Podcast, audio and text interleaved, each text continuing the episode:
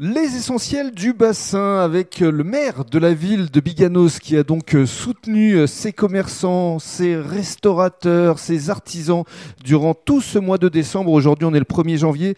D'abord, votre état d'esprit, monsieur Brunet Lafont. D'abord, bonjour. Bonjour. Euh, mon état d'esprit euh, en cette période de, de fin d'année, c'est, c'est mieux qu'il y a quelques semaines. Il y a quelques semaines, nous avions tous le moral à zéro.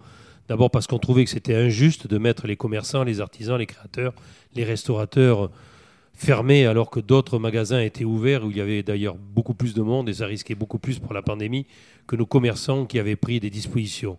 Donc euh, nous avons voulu, euh, et Corinne Chapard qui est à mes côtés, qui est l'élu qui s'occupe des commerçants, vous en dira un mot tout à l'heure, mais nous avons voulu les soutenir et c'est d'ailleurs pour ça que nous n'avons pas voulu qu'il y ait le, le marché de Noël. Nous avons préféré que euh, nos concitoyens consomment dans les, dans les commerces de notre ville. Mhm.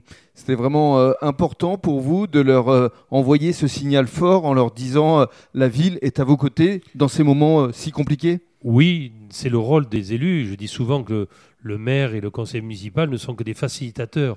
Donc c'est le rôle du conseil municipal et du maire de demander à ses concitoyens d'aller consommer chez les commerçants qui ne demandaient que cela, les pauvres. Bien sûr. Aujourd'hui, vis-à-vis justement de cette pandémie, euh, la ville de Biganos euh, a-t-elle pris euh, des mesures particulières? Vous savez, depuis le, le premier jour de la, je dirais, de mars, et on s'en souviendra puisque c'était le lendemain des élections, Mhm. Ça nous a d'ailleurs brouillé complètement l'élection en elle-même, bon, que nous avons gagné, mais ça, on aurait pu faire encore mieux, je suis sûr.